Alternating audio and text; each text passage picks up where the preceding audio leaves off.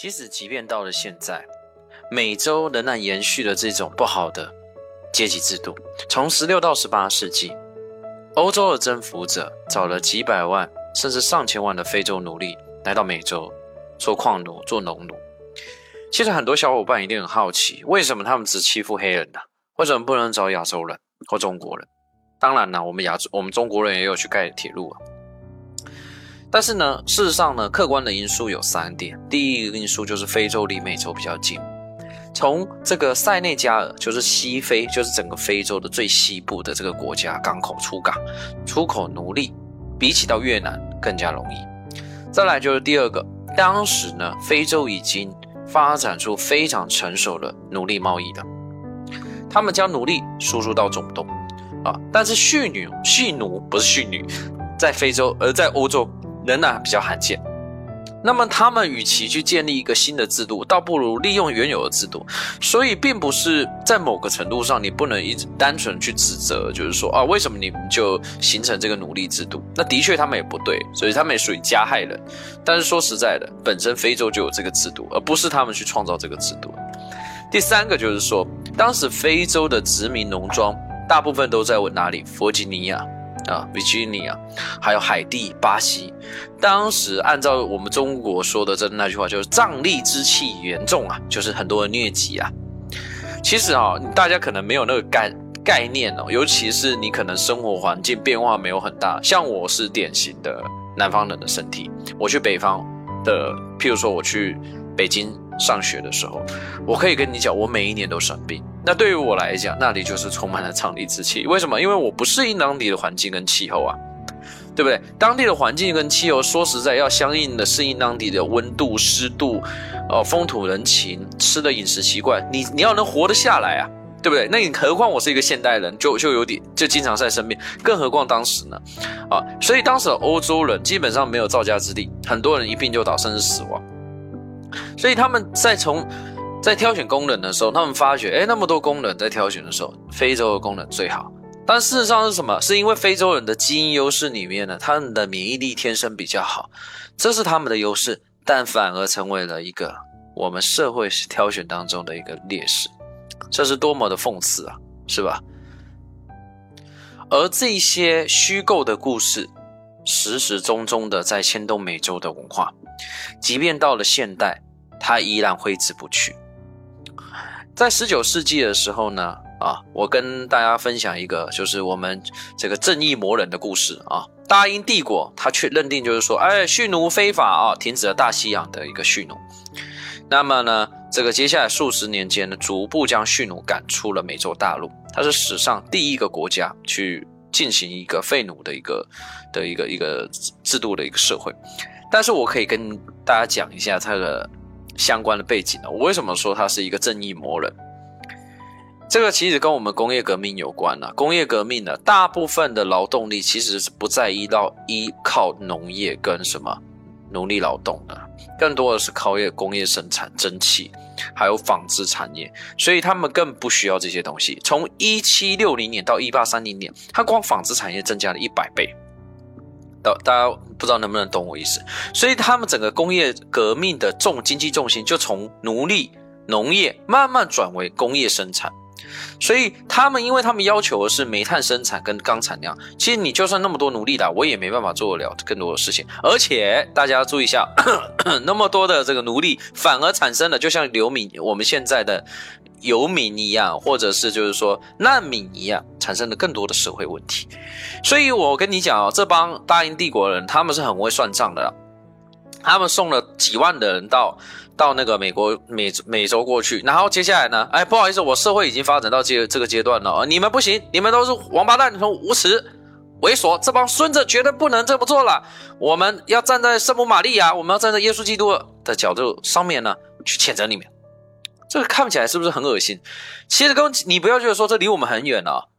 还记不记得柴静？其实一开始我觉得柴静也是讲的有道理的，就是之前央视的主持人。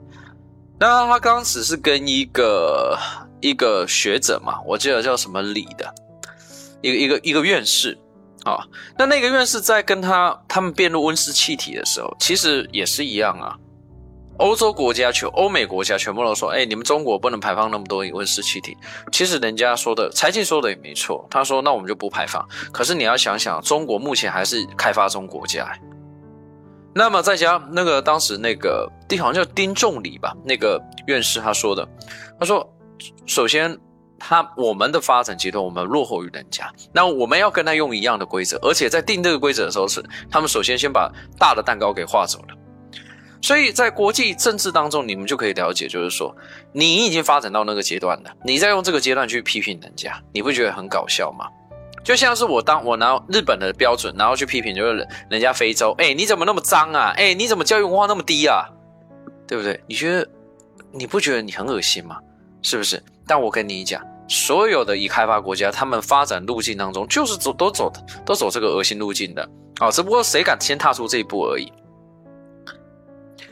而回到我们刚刚所提到的，其实这一切并没有消失殆尽，就是美洲的这些自自为因果的一个恶性循环呢。啊，在美国一八六五年，他通过了宪法十三条、十四条修正法案，废止禁止的蓄奴，也明定了不能因为种族剥夺公民权、法律权利。哎，按理来讲，是不是经过这两个，然后再经过两个世纪的一个战争？大多数黑人家庭经济跟教育程度怎么样？你觉得会一样吗？跟白人不会一样，远远不及白人。为什么？因为我们还是相信那些虚构的制度、虚构的规章，我们还是觉得它脏、它恶心，他们天生比较愚蠢。其实，在当时有很多受过十九世纪八零年代、九零年代的受过很好教育的黑人，但是他们一样没办法跟他们同等的同学。在社会上获得一样的待遇、福利待遇、工作机会、社会提拔，所以他们出生的小孩子呢，大概率家境贫寒、教育缺失，这就是一样的一个一个宿命。但当时啊，有有有人哈，我相信会有人反这个质疑啊，说什么呢？桑尼啊，你不能这么说啊！当时美国不是也有经过工业革命、革命潮、革命潮吗？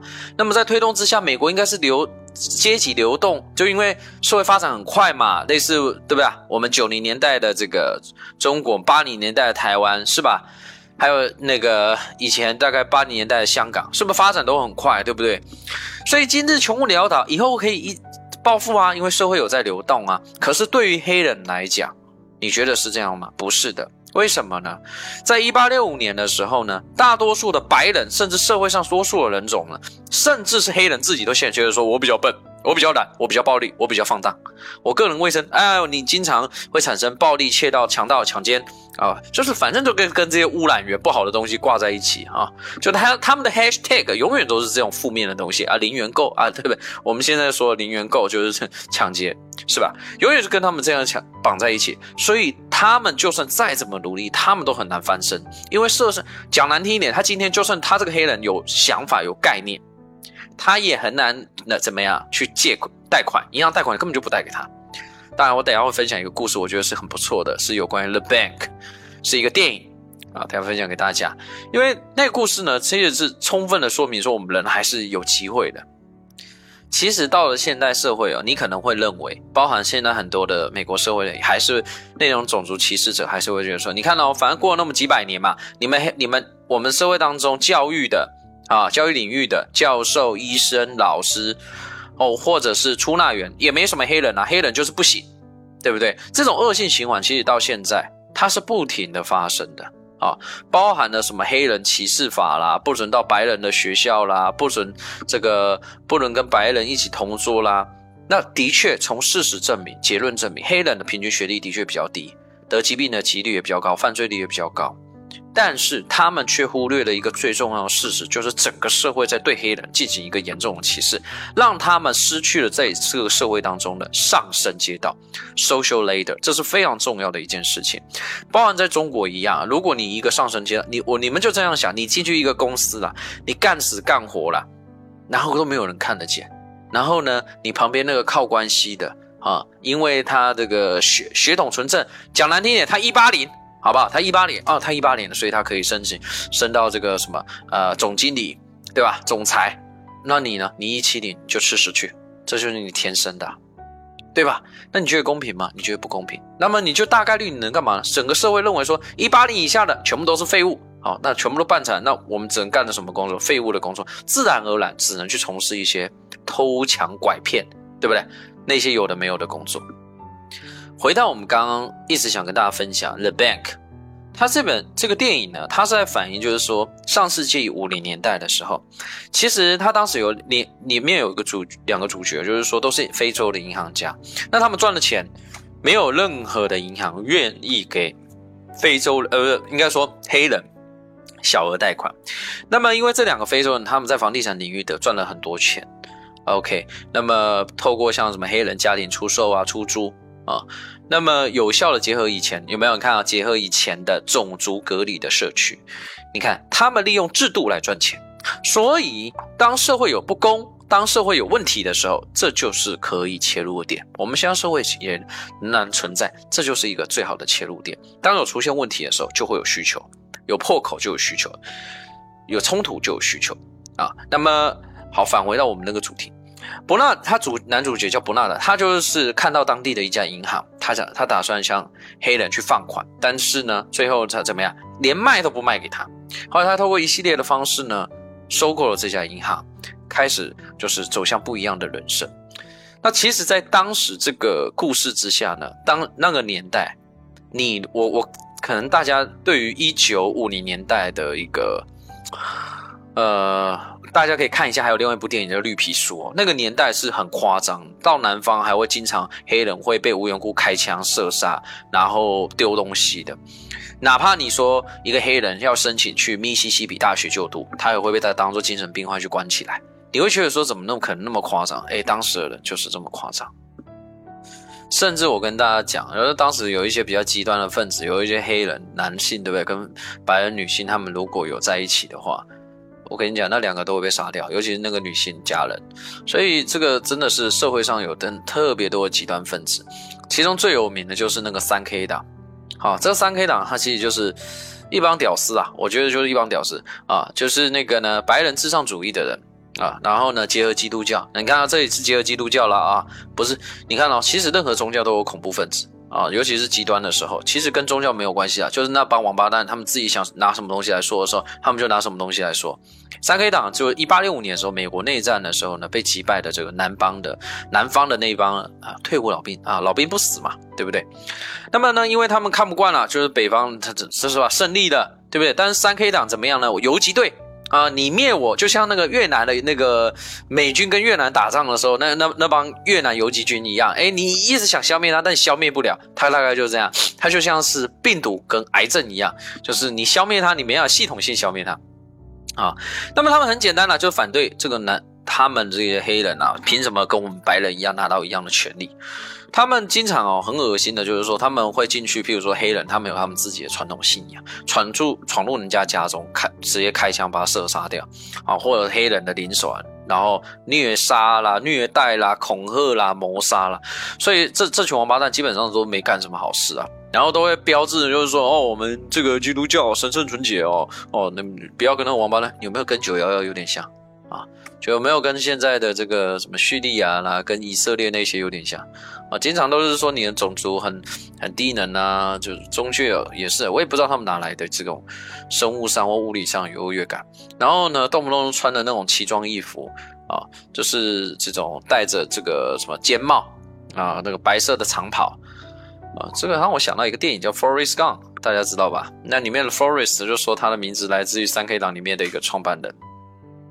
我跟大家分享，当时在一九五五年的时候，其实最有名的一个一则新闻呢，这是真实事件。当时有一个十四岁的年轻人，他跟黑人呢，他跟一个白人女性有一个口角，最后呢，他被一个黑人的一个算不良少年一整个一群啊绑架，啊残忍的这个拷打，然后最后谋杀。我看现在还能看到照片，为什么？因为他妈妈决定公开他这种。残破的遗体，我们只能说用残破遗体，因为你现在还能搜得到它，它叫做艾密特提尔。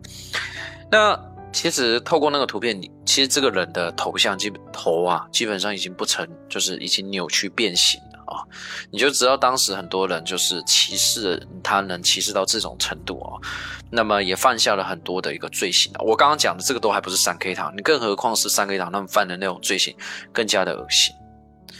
那么当然呢，最在整个社会发展过程当中，尤其是要进行洗脑，最好的工作是什么？就是种族主义最好结合文化领域。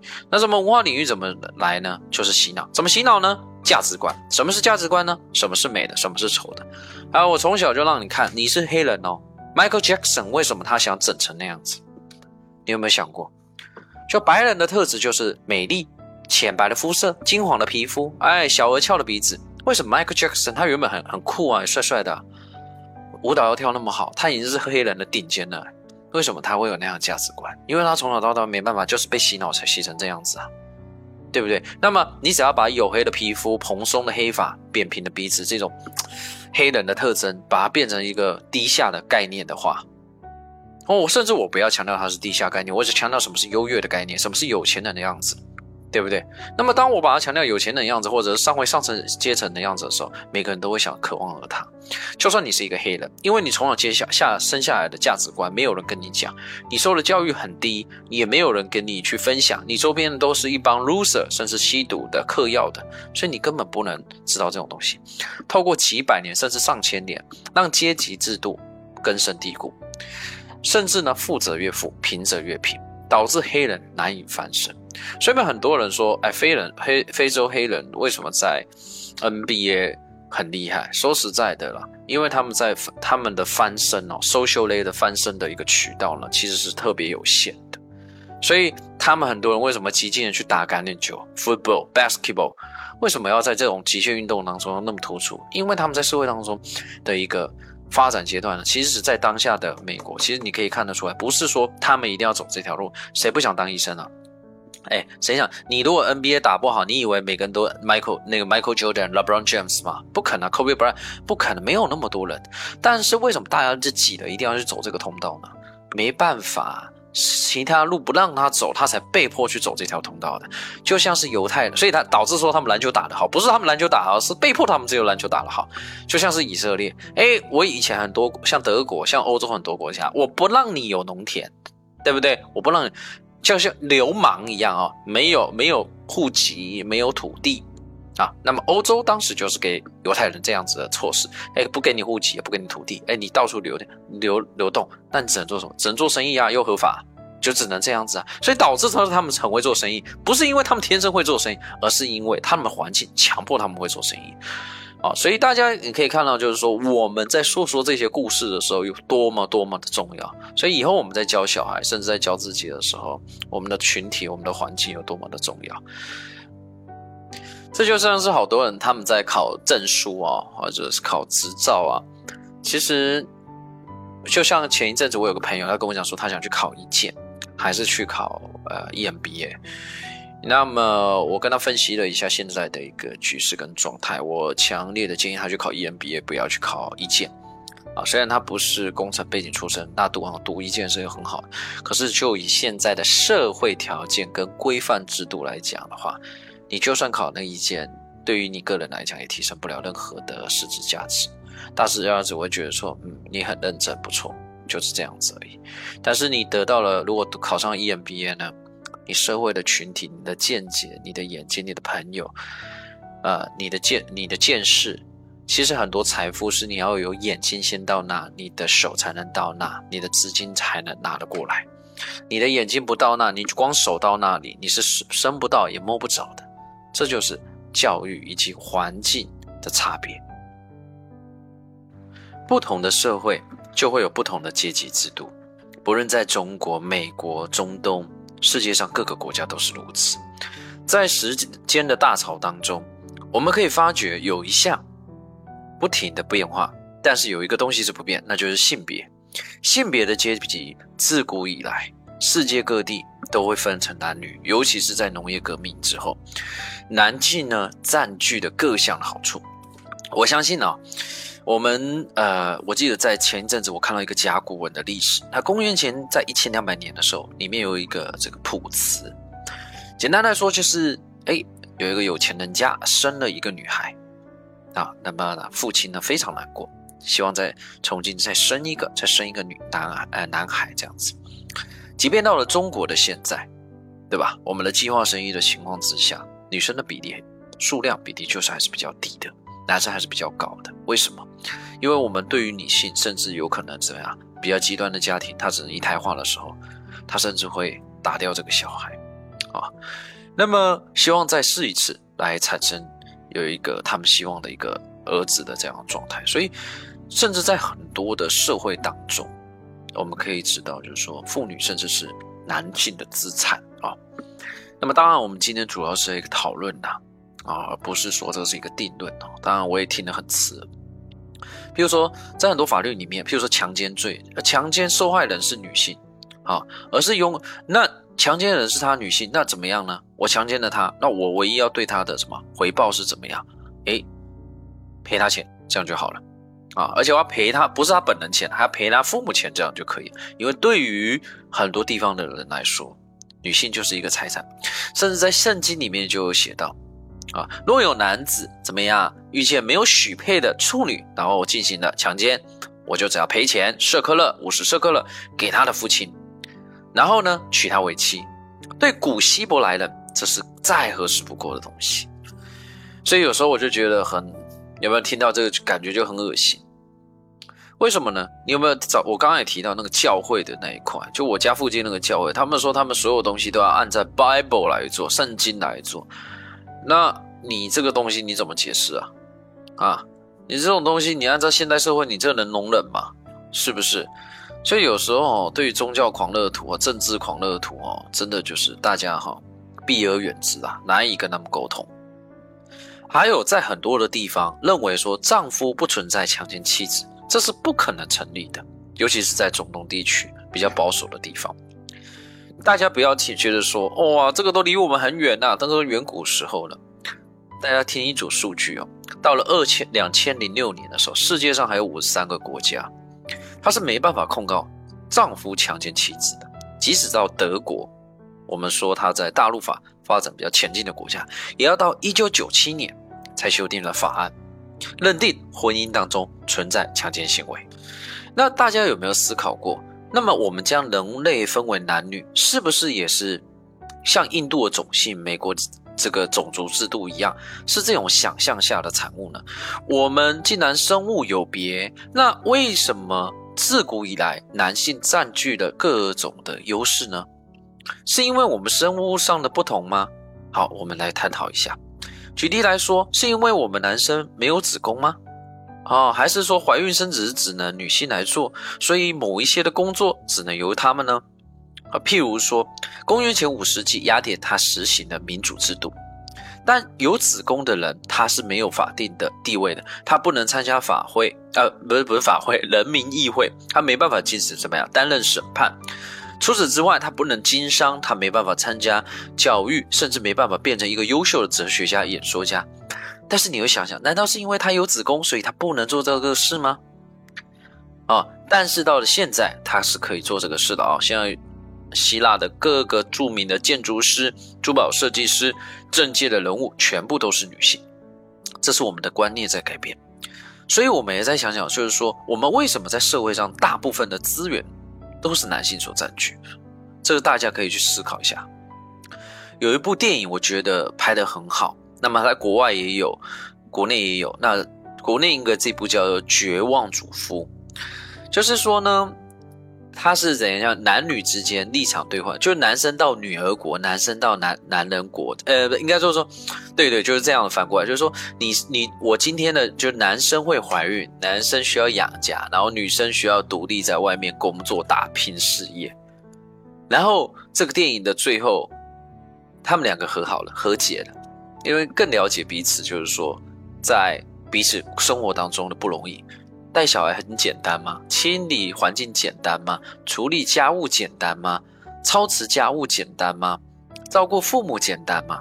似乎在男人的眼里，觉得这一切理所当然，对吧？觉得说我面对的那些狗屁叨叨的事情才是宏伟之志，而你的这些只不过是琐碎的事。那为什么又是女生来处理这些琐碎之事呢？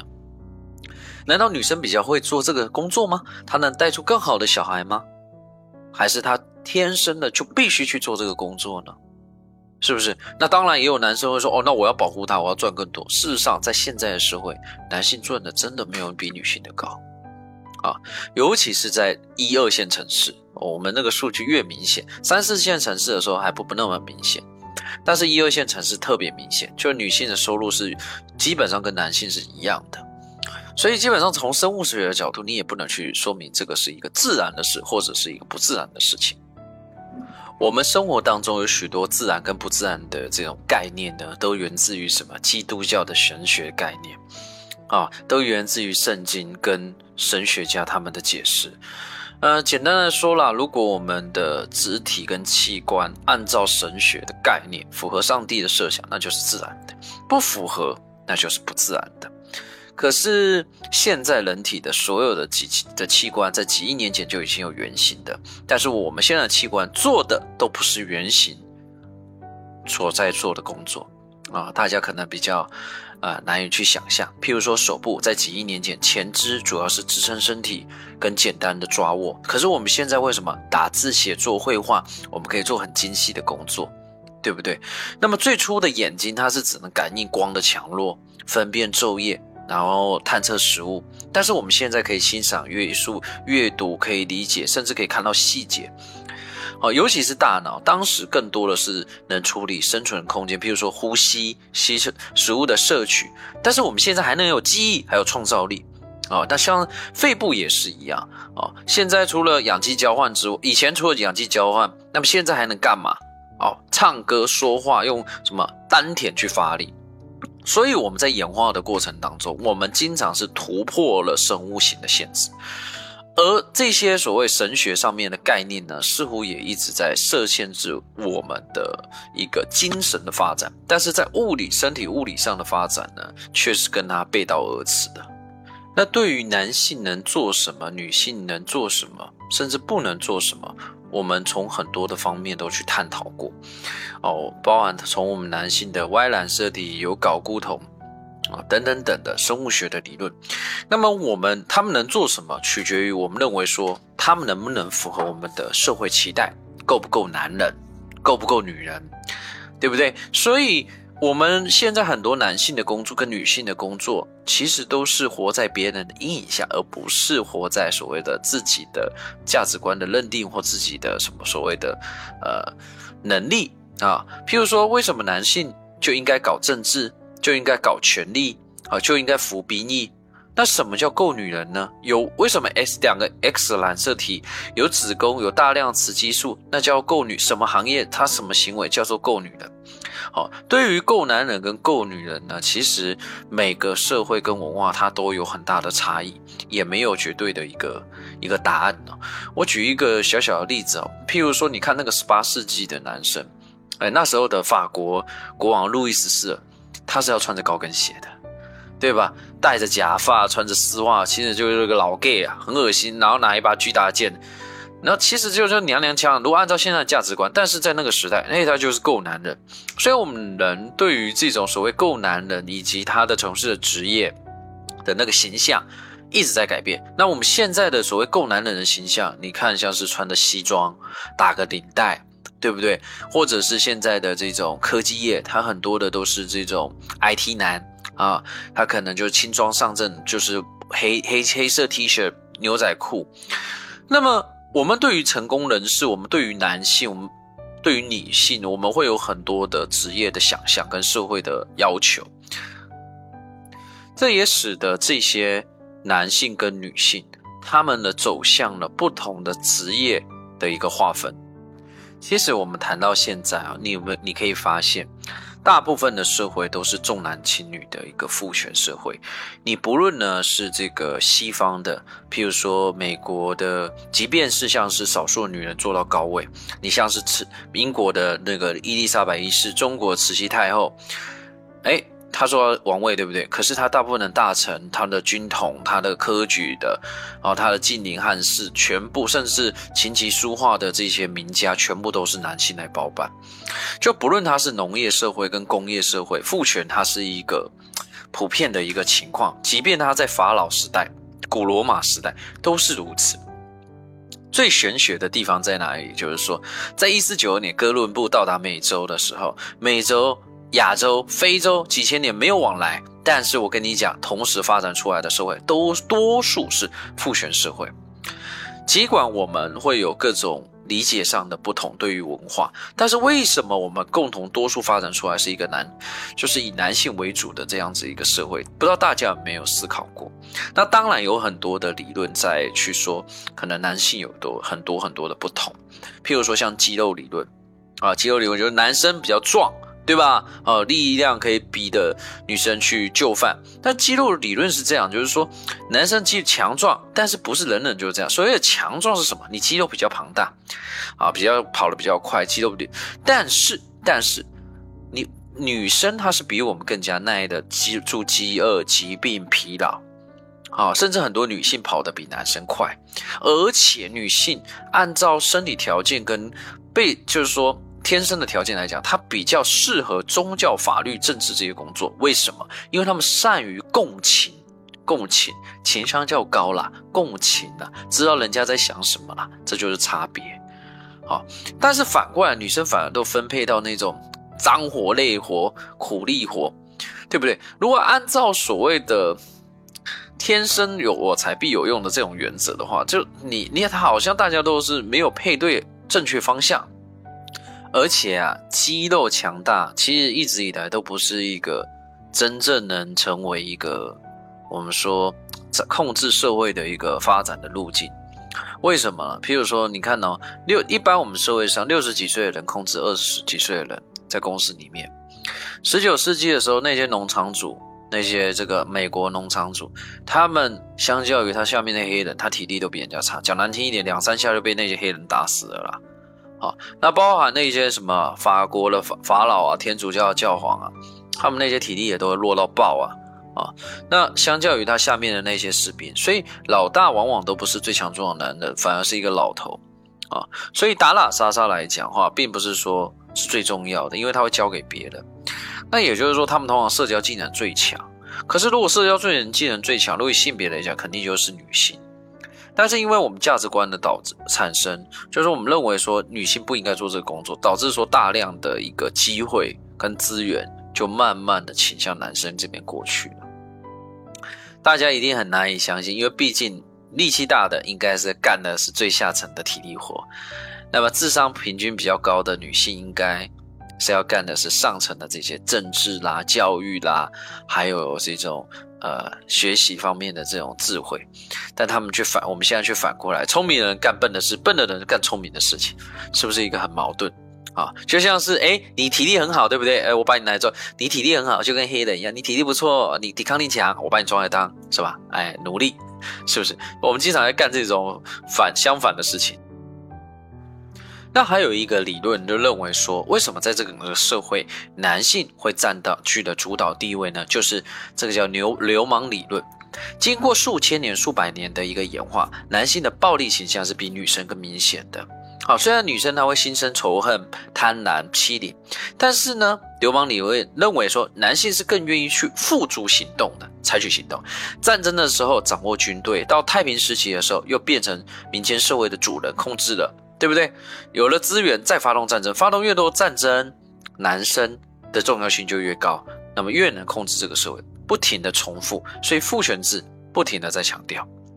近年来，我们发现的一件事情啊，男女荷尔蒙哦和认知的系统呢的研究发现，男生的攻击跟暴力形象，就像我刚刚提到，很明显，平均来讲，能胜任士兵的这种角色也都是男性，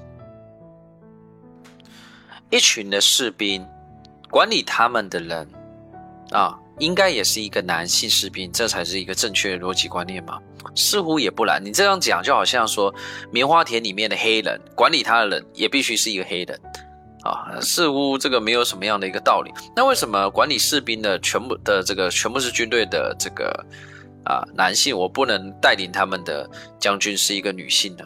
啊，按照社会来讲的话，女性应该是更具有这种冷静判断、组织，在打这种大型战斗战争的时候更加合适，对不对？但事实上是什么？事实上真的不是啊！啊，我们都知道啊，这这你要当当到一个中高阶层的，不论在军队里面还是社会体系里面，全部都是靠的是什么？是空降啊，甚至靠的是关系。那那么那个在这样子的军队体系里面也是一样，因为男性他们更强调这样子的一个。呃，社交应酬，但女性的话肯定不会那么多，那么那么强调这一块。OK，譬如说，你像拿破仑，他的那个他的对手就是克星哦，威灵顿公爵，就是那个克星威灵顿，大家可能比较不知道。然后最有名的就是那个那个一八一五年的时候，跟那个拿破仑的滑铁卢战役。那他基本上，我我跟你讲，他在带兵基本上就是他是空降的啊，但是他对于这些啊大兵，他认为就是一些贫苦的穷人跟少数民族，所以他很不重视他们。也就是说，他们在对于他们的态度，全部都是社会的底层啊，啊，不会说真的把他们当做是自己人来去看。那么最后一种就是说父权基因理论，认为说，因为这种基因理论导致就是说男性可以长期以来霸占整个社会当中的资源。为什么这么说呢？男性跟女性在整个生化演化当中呢，它是有不同的演化的生存跟繁衍的策略。对于男生来讲，他必须不停的竞争才能让女生受孕，所以他本身啊，在就必须比别人男人强。所以长久以来啊，他演化的过程当中，优秀的男性基因都是具有野心的，具有积极性跟好胜心的。而女生她不同，她必须怎么样？她需要找个男人帮忙，确保她的孩子自己跟孩子都能活下来。那女人只好怎样？同意男人提出各种条件，好换取他一直待在身边，分别协助他分分担，对不对？随着时间的推移，留到后世的女士基女生基因全部都是那种顺从服帖的啊。然后你如果想怎样争权夺利的那些女生，你的基因就很难流芳百世。所以，我们采取不同生存策略，而有不同的职业规划。男生就比较偏向这个正经商啊，女生主要就是以这个操持家务为主，是这样子吗？你觉得这样合理吗？似乎也不太合理。为什么？因为。为什么女生她需要外部协助的时候，就一定要要依赖其他的男人，而不是其他的女人？在动物的世界，窝黑猩猩的世界，如果在一个群体里面，它需要一个女、一个母的一个这样动物母系社会当中，它需要外部的资源的时候，女性她可以展现她的社交技巧，她可以透过整个组织。聚聚落来协助他抚养后代，而且是找一群雌性的动物来抚养，协助他抚养后代。他也不用说单靠一个雄性啊，雄性他也可以单这些窝黑猩猩的雄性或大象，他也可以只做属于他们的一个这种做底层的体力活啊，对不对？而这个时候，窝黑猩猩跟呃，这种大象雄性的部分哦，他们尤其是雄性部，他会怎么样？他都是一整天都在争强斗狠，而怎么样？社交技巧比较好的这些女性呢，她们就会形成这个社会的上层结构。在动物世界是如此，而人类刚好是做了一个这样的相反。那么，为什么动物这两个窝黑猩猩、大象做到，我们自然做不到？相较之下，自然的体力。相较于动物又更弱，优势又在于大规模协作。如果是如此，那么确实需要女性啊。但是呢，为什么一定要仰赖于男性呢？这个就没有一个很好的一个道理在。好了，今天就聊这么多。一个人能走多远，关键在于与谁同行。我们用跨越山海的一路相伴，希望得到你订阅、分享、评论的称赞。我是桑尼，我在桑尼学习看。与您不见不散。